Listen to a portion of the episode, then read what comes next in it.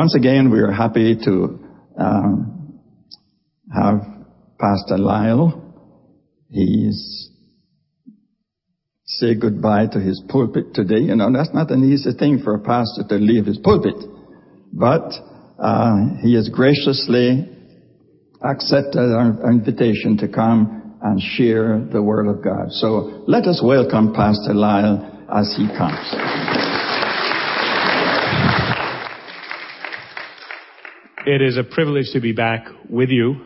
Um, like yourselves, we at Grace have been praying uh, ardently for Pastor Lee. He is a treasured friend of mine and our church, and we know he is beloved of this church as well. Of course, you can read what's going on with him on Facebook, and despite his illness and recuperation, he still has time to write the local newspapers and correct people where they are wrong. That's what I love about him. Uh, he's calling this his Caleb years. He's still looking for giants to fight and to take down. And of course, you know his, his great skill with the Word of God, his colossal courage. I believe until his dying breath, he is going to honor the Lord with all that he does. And so I'm grateful to God for him. Looking forward to his return. It is a privilege to be with you today, and yes, I am going up to Camp Bahamas. Richard is doing a phenomenal job from the time that his dad, Dave, uh, David, and his wife Jeannie and I began talking about Camp Bahamas, and then got in contact with Richard. Grace has been supporting that ministry as well, and we think God's doing a phenomenal job. I thank God for the faith of Richard and his wife, and um, they're doing a great job, and God is pleased. And thank God we have an opportunity to be a part of it as well. Amen. My message today is entitled Guarding and Keeping Our Heritage. And I look forward to an opportunity to pre- present that to you. Shall we have a quick word? Ask the Lord's blessing on our time.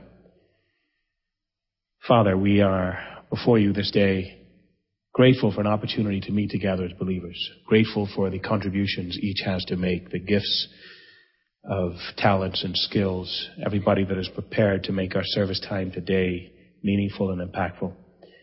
We ask your blessing now on the uh, pronouncement of the Word of God, that you would speak through me, speak to us, that we would come out of our time together impacted, changed, encouraged in one way, shape, or form. We commit this time then to you in Christ's name. Amen. Amen. I think I could get used to sitting. Normally I stand at uh, Grace, but I like this. I like this. I see why Pastor Lee does it. We both have bad backs. The church has a mission statement. Now, some years ago, when I moved from being an associate pastor to becoming the senior pastor, I uh, went through the purpose driven church series with my church to help them to get an appreciation for uh, the fact that God has a purpose in our lives, in the church's life, and so forth. It was a phenomenal series. Many churches have taken up on it, and in fact, I've helped other churches in the country to look at the purpose-driven church model. Today I want to speak with you though about the purpose-driven nation. That is, a nation dedicated to living out the purposes of God.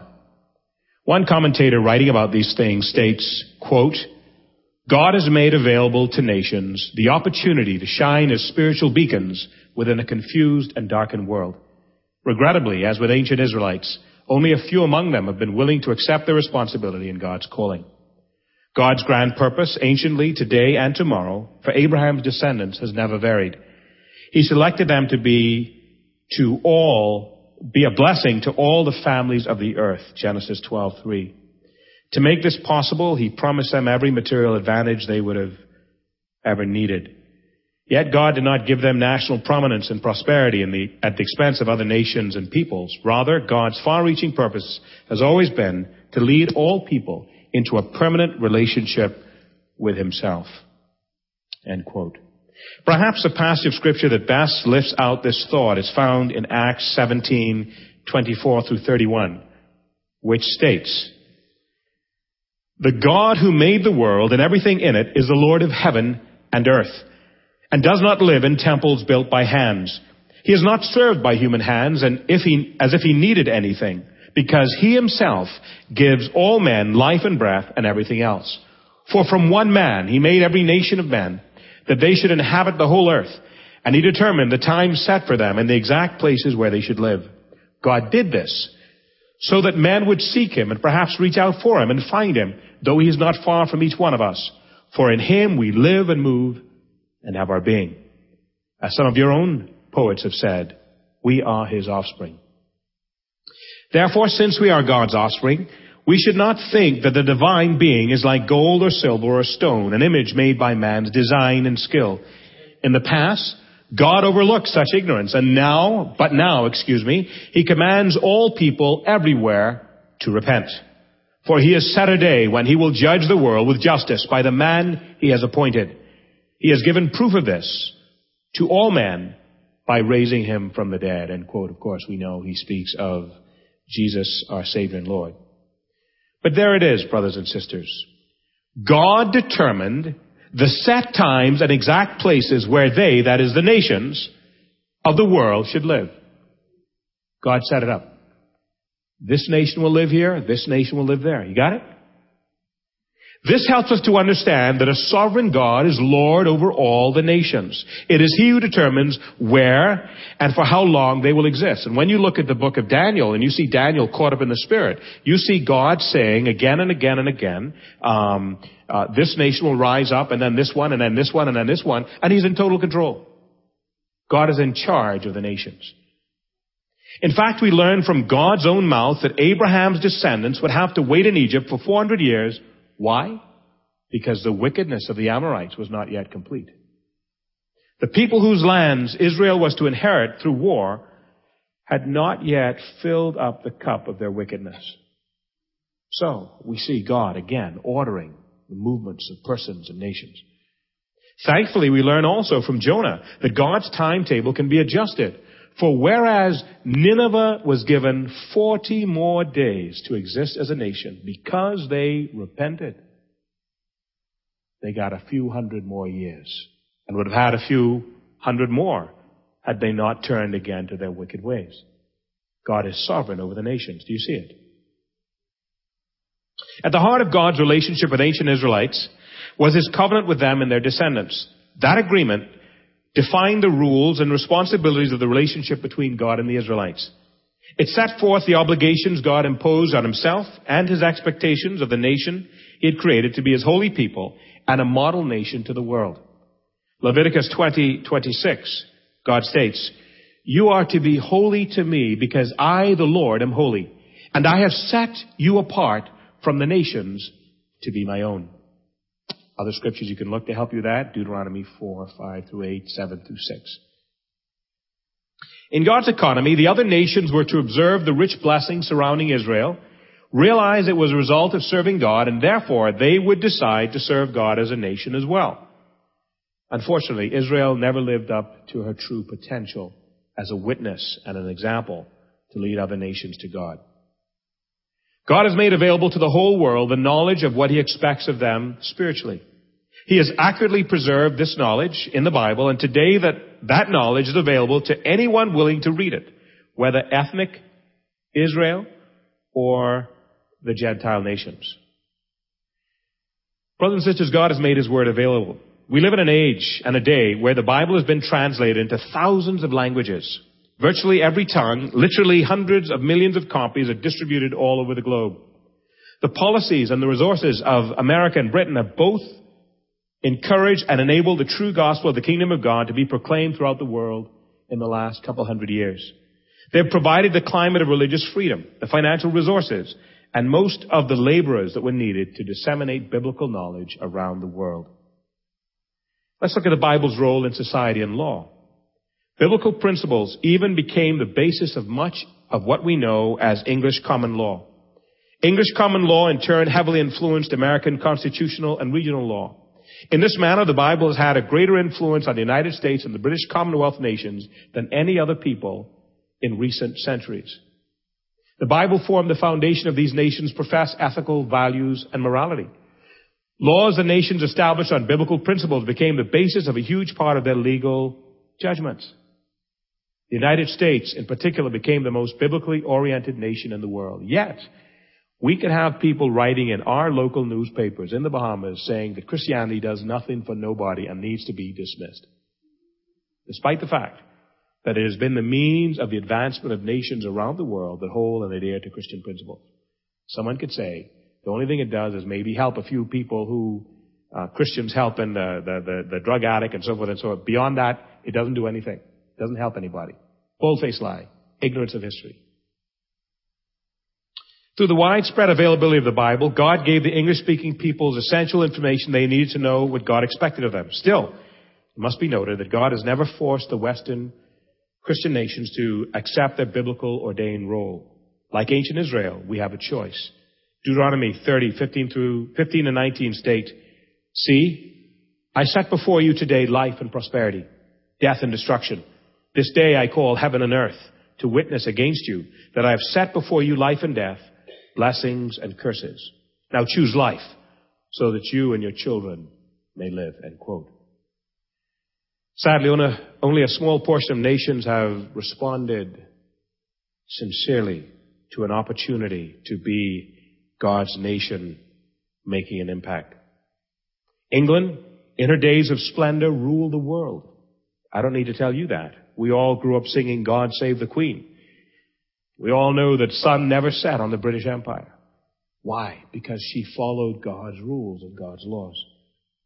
Her kings and queens saw themselves as the defenders of the faith.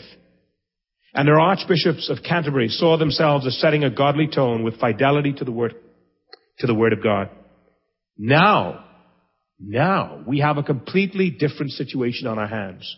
Prince Charles, the heir to the British throne, will no longer see himself as a defender of the faith, that is a Christian faith. No, no, no, no, no, no, no. Now, because he's enlightened, and that's in quotes, he will be defender of faith. All faith. Hinduism, Buddhism, Islam. He sees nothing special and distinct about Christianity. He's not seeking Yahweh's blessing. He's seeking to be politically correct and tolerant. And this man, God forbid, will be the next king over the British Empire. God forbid. This man does not revere the very Christian faith that made his nation great. We see in England the same pattern of decay that happened again and again with ancient Israel. And now because of a growing faithlessness to the true God, the British Empire that gave her laws, her industry, her civil society, her faith to the colonies, now finds herself overrun by those same former colonies. The parts of England that look more Muslim than Saudi Arabia.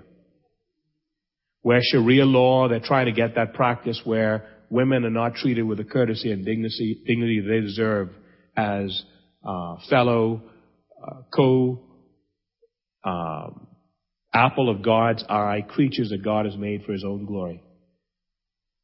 Why? Because England has given up and has left her, her Christian faith to be quote unquote tolerant. Clearly Britain has lost that sense of manifest death, destiny that she was to be God's city set on a hill, a model for the nations to be enamored by and to seek her God as well. But now let's turn our attention to the Bahamas and to the opportunity we have to be a city set on a hill, a light to the nations. We certainly have allowed ourselves to begin our nation on the right footing by etching within a preamble of our Constitution some powerful words that if followed will guarantee our freedoms. Specifically, the preamble to our Constitution states that we believe, quote, that the preservations of our freedoms will be guaranteed by a national commitment to self-discipline, industry, loyalty, unity, and an abiding respect for Christian values and the rule of law. You hear what that's saying? We're going, we're only going to be guaranteed the blessings of God on us as a nation by a national commitment, not a church commitment, national commitment. We're not saying everybody in the Bahamas has to be a Christian, but we're saying at least have a national commitment to these things. An abiding respect a national commitment to self-discipline, industry, loyalty, unity, and an abiding respect for Christian values and the rule of law. None of these things are in vogue in the Bahamas. We don't have self-discipline. It's chaos on the roads. It's chaos. There's no industry. You're a businessman, you know that You fear those who are in your shop thieving from you more than you fear those who come in from out the shop with a mask and a gun. This nation believes in gambling right now more than it believes that God can provide and take care of his people. Okay, there's no, there's no, there's no self-discipline. There's no industry. There's no loyalty. There's no unity. Listen to the radio stations. Listen, everywhere is rage. People angry at each other.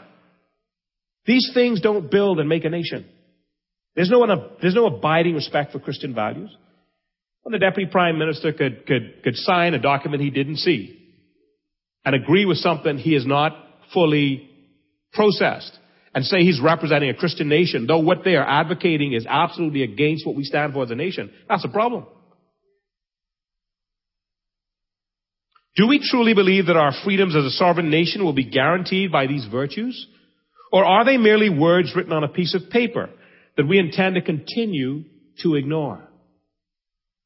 You see, every time I speak, and have an opportunity to speak on these things, whether it's on the radio, another church, whether it's at a debate or whatever, I push that this is our mission statement. It's our motto. It's what we say we believe. Who is the UN to tell us what we should do and be and think and what have you? No, no, no, no. no. Preamble says, no, we will live as a Christian nation. So I, I anyone who fights that is fighting against what we say we stand for. And so we must protect this. And don't rely on the pastors to do all the talking. That's my biggest gripe in the Bahamas. Oh, let the pastors do the talking. But you know where the arguments are won? In the barber shop. At the hairdresser. At the PTA. At the government civil service meeting. Not, not, not, not the pastor fighting alone on the airwaves. It's when you accept your mandate. It's when you accept that you are salt and light and you're arguing the, the you're arguing the arguments that you hear in a setting like this, at church, or, or, or, or what's given to you. It's, it's when the rank and file Bahamian is talking on the streets that change takes place. And so we must, we must understand that it's a national commitment, not a pastoral commitment, a national commitment to self-discipline, industry, loyalty, and Christian values. It's going to make the change. Our founders seemingly understood the issues, the commitment to the true God and to living out His will in our national life was going to be what would secure our freedoms. The role of the church in each society is to be the soul of the nation. To be the soul of a nation. Every time I say that, front porch by Simon or someone will come at me to say, no, no, no, no, who are you all to be the moral guardians? No one said you're all the moral guardians. Oh yeah? The church is the soul of the nation. The church is more concerned than anybody else about the spiritual temperature of a country. And there are those of a secular bent that would like to have the church eliminated out of the life of our country. But we must ensure that we are promoting the Christian values that we speak about. We, we must ensure that we are pushing against the flood tides of evil because everybody has their eye on this little nation. Everybody. Everybody wants a piece of this little nation. And the only thing that's going to serve as a bulwark to keep out views and opinions and value systems that we do not adhere to is this same preamble to the Constitution. It is our shield. It is our shield. Get to know it. Get to know it. Believe it. Practice it. Deuteronomy 28, 3 through 8 speaks of the blessings that accrue to the nation that God, that trusts in God. No time to get into all of it, uh, but certainly one could pull out verse 13 of 28, Deuteronomy 28, the Lord will make you the head, not the tail. If you pay attention to the, commu- to the of the Lord your God that I give you this day and carefully follow them, you will always be at the top, never at the bottom. We don't have to fear what other nations can try to put on us if God is our God and we hold to His ways and His laws.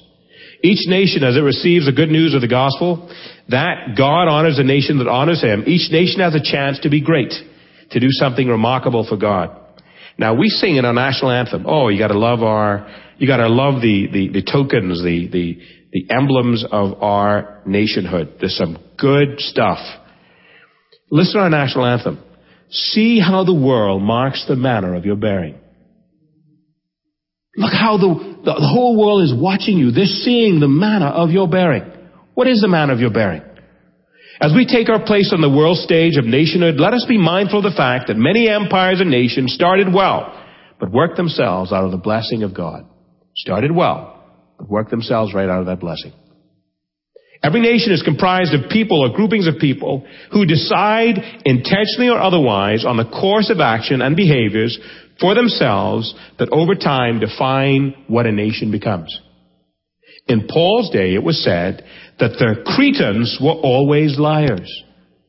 In other words, that, that nation Crete there, the whole nation had been stamped. There was just a sense of, if you talk to Crete, Believe me, lying. The whole nation got stamped with a particular personality. It was also said of Corinth that if you were Corinthian, in fact, there was ex- expression to play the Corinthian meant to be perverse in sexual appetites. Get it? A whole nation stamped by a certain kind of behavior. Right now, you think of the nation Nigeria, what do you think of? What do you think of? Scams, corruption. A whole nation has been stamped by that. Now praise the Lord, not every Nigerian is that way. Been there, spent three weeks there doing some missionary work. And there's some good godly believers there, but they recognize themselves that they're fighting against a national culture that has sought to subsume them with its wretchedness. In our day and time, let's get personal. In our day and time, um, we, like many Caribbean nations, earned the reputation as pirates, crooks, and thieves.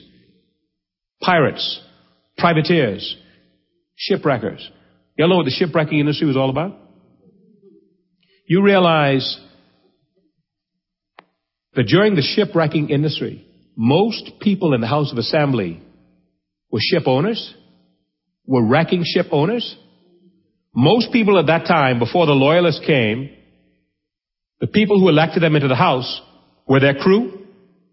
And these guys, these guys put laws in the book where it was okay for you, if you came across a wrecked ship, whatever you came across is yours. Now never mind that's my ship that got hit up on the rocks and all of my um, business enterprises and other people stuff is on that boat, I could be there struggling to make it in the water, but you and your boat, you come there and everything on that boat is yours by Bahamian law. Now friends, let me make, let me make that real to you. If I and my nice BMW, it wouldn't be me, it'll be Anton. He got, he's one with the money. He smashed his nice BMW, he got his iPad 2 there, his, his iPhone and some other stuff. I should say David hey, the real man with the money. Because y'all wouldn't believe me when I thought. Okay, David Albury. Can you imagine you put something in the road that force him to smash into the tree and then you come along and take everything in his car and if you look like he waking up, you knock him on his head again and then everything in that car is yours? That's what the laws of this country allowed. It was a sickness. We were, we had been, we had been stamped with a, with a cruel, greedy spirit. And I went from there to other things. Privateering. Of course, by the grace of God, God sent in a royal governor and that man set up lighthouses all over the Bahama archipelago and so you couldn't erect the fake lighthouse to cause the ships to run up on ground. You see? They were winning every way. And if, if they couldn't lure you onto the rocks with a fake lighthouse, they'd bribe the captain before he left port. Listen, boss, if you wreck this ship, a quarter of all the proceeds will be yours. Okay? Wicked. Thank God we got through that. But look at all the other things. Then you had your rum running. How many, the, the, the stinking rich Bahamian families in this country? Rum running. That's how they most got their money. Okay, rum running, gun running. We have a history of crookedness. A history of crookedness. Notice I saying they have a history of crookedness. We, because we're in that. In the days of our first royal governor, Woodes Rogers, we had the dubious national motto, Expulsis piratis, restitutia commercia. National motto. Our national motto so understood the problem that our national motto was expel the pirates, restore commerce. Friends, what an indictment. What an indictment on us as a nation. Our national motto, expel the pirates, restore commerce. What does that tell you? The land was full of pirates. What does that tell you? Commerce was all but impossible. That is what things were. That is what things were. But in the midst of all that, uh, um, sorry, I lost my place. Where are you? Okay. Piracy, crookedness, making money off of what is prohibited in other countries, like the guns to the South during the Civil War and rum to the U.S. during the Prohibition. These sins mark the manner of our bearing. These mark the manner of our bearing. One segment of the church lost its ability to speak out against these evils when the government made them responsible for weights and measures in the public square. The government thought of everything. Listen, let's hush up the church. Let's let them clean the money up for us. Got it? thus effectively washing this blood money. That is our history before our rise to nationhood. We cannot change that. But our birth as a nation gives us an opportunity to change that posture. Our birth as a nation, 38 years ago, a couple of weeks ago, gives us an opportunity to change that posture. To change that bearing. Our founders ought to be commended and uh, applauded for recognizing the value of living as a Christian nation.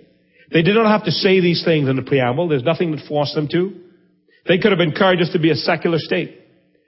They settled to on Timothy Gibson's submission for the national anthem that affirmed that the road we want to tread leads us to God.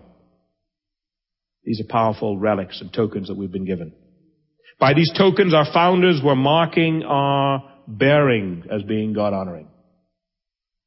I believe that God has been honoring us with a Deuteronomical blessing of Deuteronomy 28. In short order, a prosperous, successful middle class sprang up almost overnight, educated, articulate, enterprising. Other nations that predicted our eventual fall had to mark the manner of our bearing indeed. When tourism and service industry began to sour, banking, insurance, thrift, and the other industries began in earnest. Indeed, God was blessing us. But in the midst of all that success, in the late 70s, we began to hear the rumors of drug dealers, cocaine running.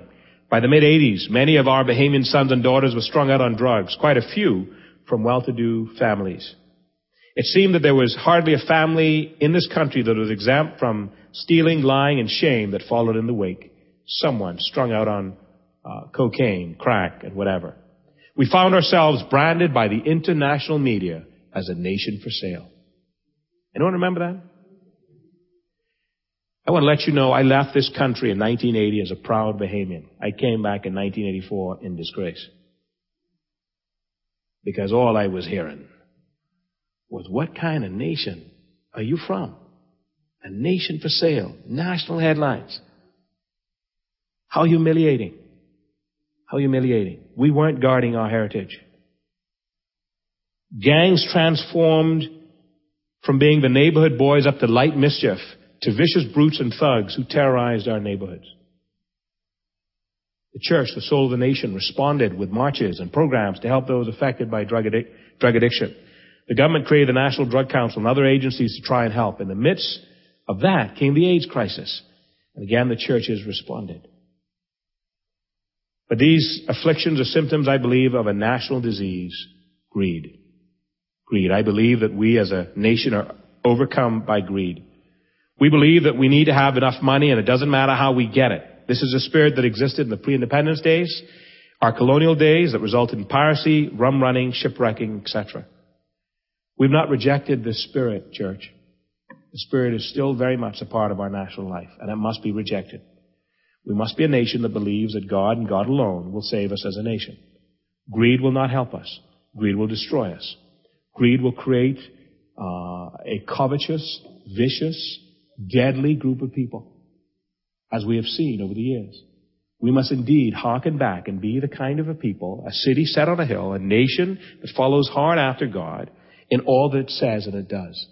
Not just believing that it's words on a paper that will save us, but it's a national commitment to these things that we say are important to us.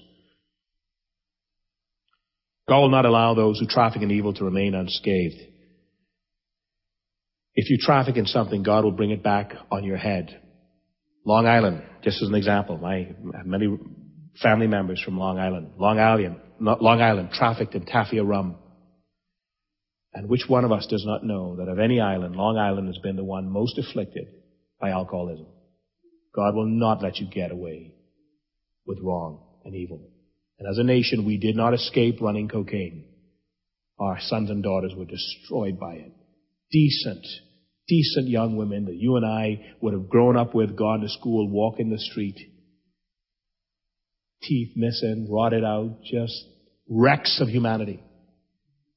God will not allow a nation to traffic in evil and get away. We must be a nation that follows hard after God or face the consequences. Scripture say in Jeremiah 17:5, "Cursed is a man who trusts in man and makes flesh his strength, whose heart departs from God." let me uh, skip ahead.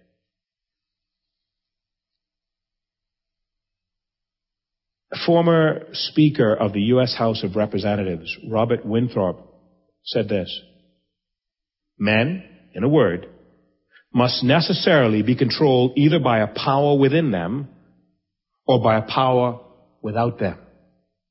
Either by the Word of God or by the strong arm of man. Either by the Bible or by the bayonet. For us to continue to live chaotically greedy, vicious toward each other, we will destroy this beautiful archipelago. Or we can allow the Word of God to transform us, and not just us, those that we interact with, those that we uh, encounter in the barber shop, in the, in the, in the grocery store, wherever we go, our neighbors. Do your little part, and all of us doing our little part will be one big thing done. Get involved in, in, in, in your, your children's school. Make sure there's a Christian voice represented wherever you go, whatever you touch. Because man will either be controlled by a force within or from a force without. You have all these liberal idiots, and I don't apologize for calling them that. They believe they're smarter than anybody else. They continue to say that capital punishment does not, is not a hindrance. That's a bold-faced lie. I watched a boy get caned once in my life.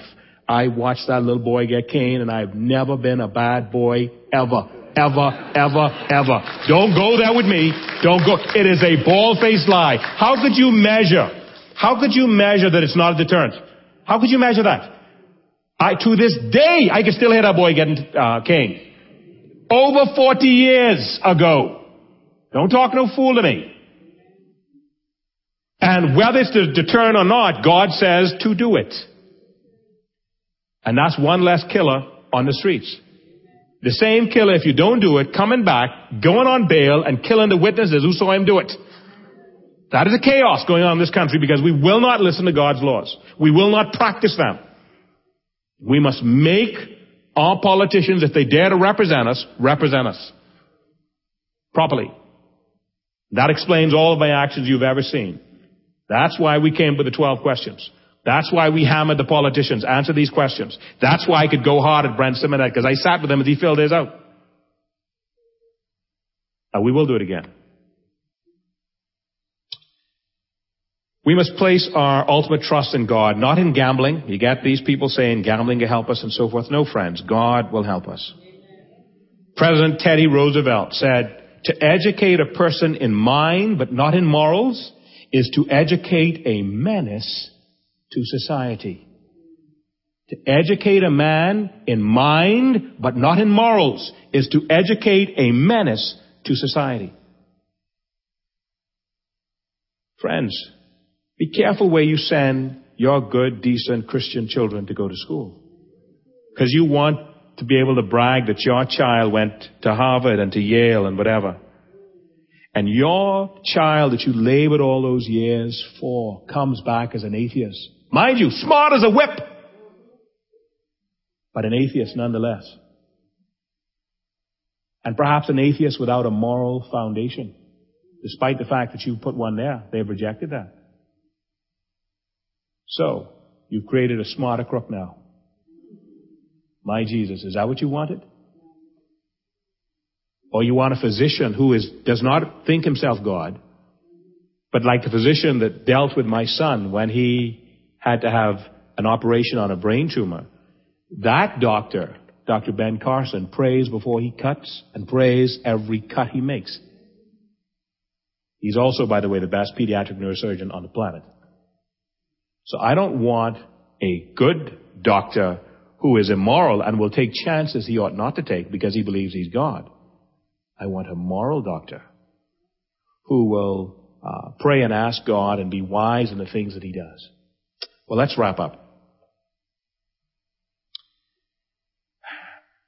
There are some seven social institutions that work together to shape culture to their various destinies. Seven things. I want to put them in your head. Um, uh, of course, my notes can be made available to those of you that will, uh, that want to go further. But there's seven, seven shapers of society, seven social institutions that shape and define a culture. The first one, government. Government where evil is either restrained or endorsed. That's what government does, folks.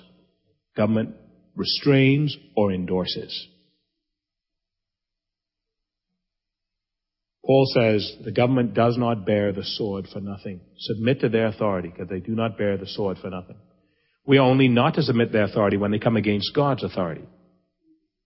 But under the Obama administration, there's been a full-fledged adoption uh, and acceptance of homosexuality. Okay? He has endorsed, well, under the, the previous administration, Bush, Bush um, um, contained. One either restrains or endorses. Under the Bush administration, you may like these president's policies or not like them. That's not the issue. I'm talking about how government either endorses or restrains something. Okay? Under one, we saw um, Christian values being more so endorsed, sorry, endorsed and, and enforced. And another one, we're seeing a wholesale endorsement of the homosexual agenda. Um, month of June, the lay lesbian, gay, transsexual thing celebrated in the White House with movies being shown and so forth. He's got, he, he's freed up his civil service that they can go wherever, throughout the world with their spouse of the same gender. Um, he's not defending the D- Defense Against Marriage Act, which was endorsed by Congress. On and on and on this man's transgressions go. Government is used to either enforce sorry, excuse me, to restrain or endorse. And our government, in times past, endorsed evil, shipwrecking. It endorsed it. Our present government, we have, by our preamble, when I say our president, I don't mean necessarily the FNM, but those since independence, we have an opportunity to uh, ensure that they endorse a Christian agenda. It's right in our preamble. You don't have to apologize to nobody. It's right there. So when we see them endorsing anything other than Christian, we can go straight at them. We must go straight at them. Because who's going to stop the government but the people? Second social institution, education, where truths or lies about God and His creation are taught. That's why the homosexual agenda is now trying to get in the school system. They've just passed some information now where in, in, in California, by 12, 14, you'll start teaching about homosexuality in the elementary school. They know how to shape society. They've been very good at it. And it's coming. What happens in California spreads to the rest of the nation. Media, where truth is interpreted through the lens of good or evil. How many times have you watched a movie where you are rooting for the adulterer? How many? How many movies? The average movie has you rooting for the bad guy. The average movie has you thinking, okay, now, um, uh, he deserved to cheat on his wife, or she deserved to cheat on her husband. Friends, that's destroying your Christian convictions. How many songs out there encourage wrong behavior? Popular song a number of years ago, Secret Lovers. How can something so wrong feel so right? You, you see how they are appealing to your emotion, not truth. This same thing that feels right to you is going to ruin two families. It's going to ruin every one of the children, but you ain't thinking that. You're just thinking about your feelings. What do your feelings have to do with anything? What do your feelings have to do with nation building? Government, education, media, arts and entertainment, where values and virtues are either celebrated or distorted. Most TV you see, the father is an absolute idiot, out of touch with reality. Am I, are you with me? Religion, where people worship God in spirit and in truth or settle for religious ritual. Family, where either a blessing or curse is passed on to successive generations. in business, where people build for the glory of God or the glory of man. Where resources are consecrated for the kingdom of God or captivated for the kingdom of darkness. Let you in on a secret. Shh. Don't tell anybody. Okay? Those of you listening by internet, if that's how other folks are listening, shh, don't tell anybody. I am praying for Christians right now. Many who have, God has blessed with resources, but they're holding on to the resources and they can die with them resources. And there are ministries and persons who are hurting. I believe such believers are on thin ice and in a dangerous place. The last thing in the world you want to do is go to God with a bunch of money in your earthly bank account that could have gone to ministry somewhere. If Bill Gates, a non-Christian man, could say, listen, I can't leave this insane wealth to my children because it'll destroy them. So I'm going to give away billions of dollars to various charities. Even the non-Christians get it. But when we have ministries suffering, when we have believers suffering, when we have churches dying for lack of resources, but somebody is sitting on God's vehicle to bless others, friend, that's a problem. And I've been praying, God, by your Spirit, release such persons, one, not to face judgment before you, where they have to give an account for misusing your money. Just like that fool said, hmm, got a good crops, I'm gonna plow, I'm gonna plow down my old barn, build a new one, and so it died that very night before anything can be done.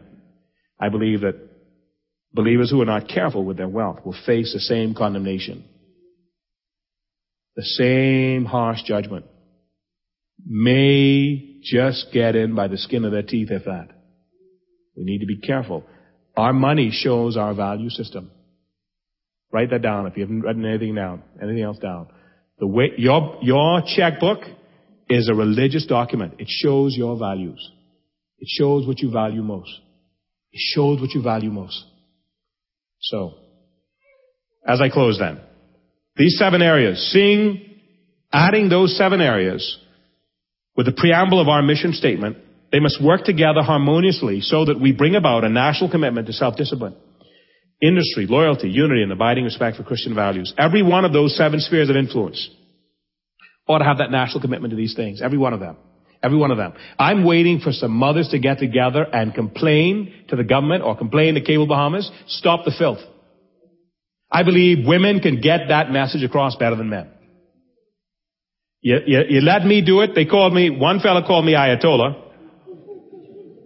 Another joker called me King Ahab. You know, but, but what they're trying to do, they're trying to marginalize you so that you have to shut up. I'm not going to shut up. I've been called by God to speak out against evil and wrong. But, but, but, but you, but you, some of you mothers can get together and say, you know what? I've had enough of this filth I'm seeing even on basic cable. Even basic cable's got filth.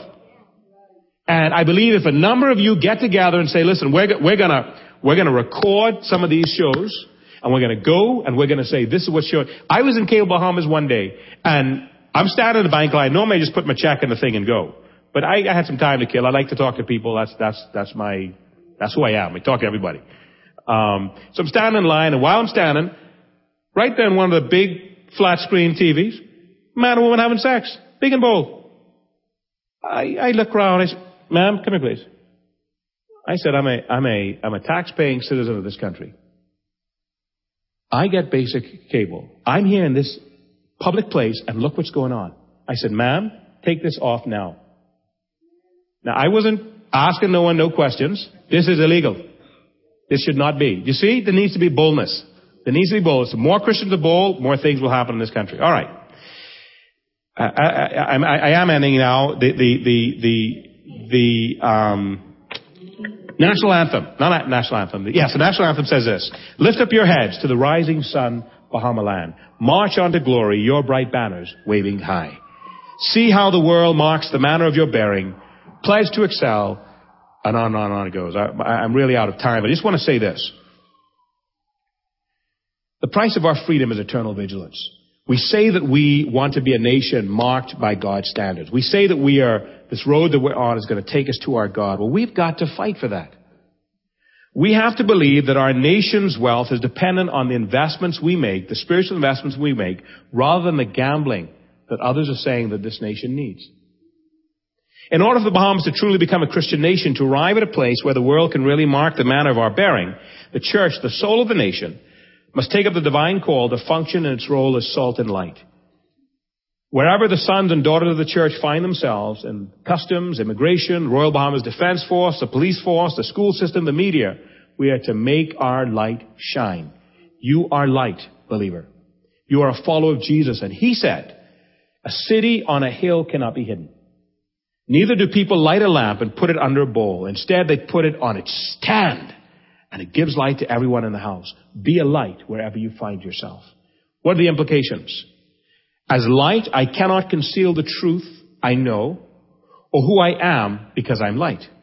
By my very nature, I dispel darkness. If you have a dark room, you put light, the room lights up. It's the nature of light. That's my function. That's my influence. Light. Now notice this. My influence on the world, that influence its effectiveness, depends on being visible. A Christian who is not visible is not being a Christian. A Christian whose influence cannot be felt is not being a Christian.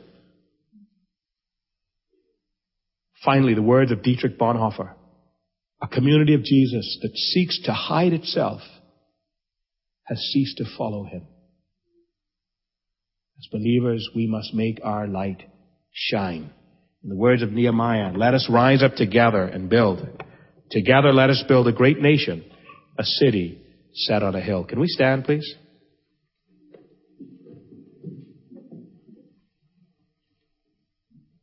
We live in perilous times.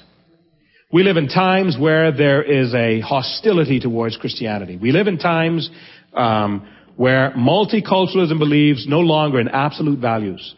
There is now nothing where anyone can say, this is the truth. No, no, that's your truth for you, not for me.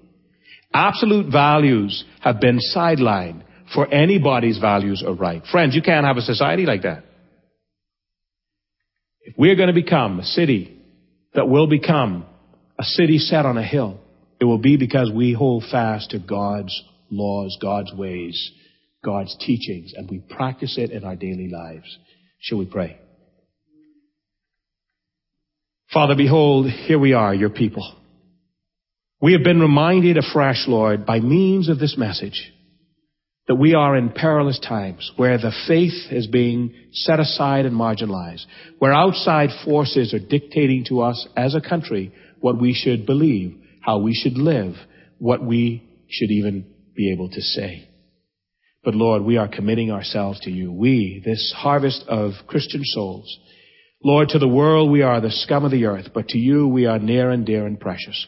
We ask, Lord, for your unctionizing, that you would cause us to be a people that wherever we go, we minister to others the life-giving message of our faith, the gospel that is able to save men's souls. Make us bold in a holy way. Make us uh, more godly and more seen as we move about in this country. Give us the boldness to be a people who refuse to be hidden, a people who put their salt where it's going to count most, in the rotting meat of society, in the dark places of our society where evil reigns because no Christian has stepped forward to challenge the reign of evil. We ask now then, Lord, for your Spirit's empowering of our lives. Give us courage, give us strength to be your people, we pray and ask in Christ's name. Amen and amen.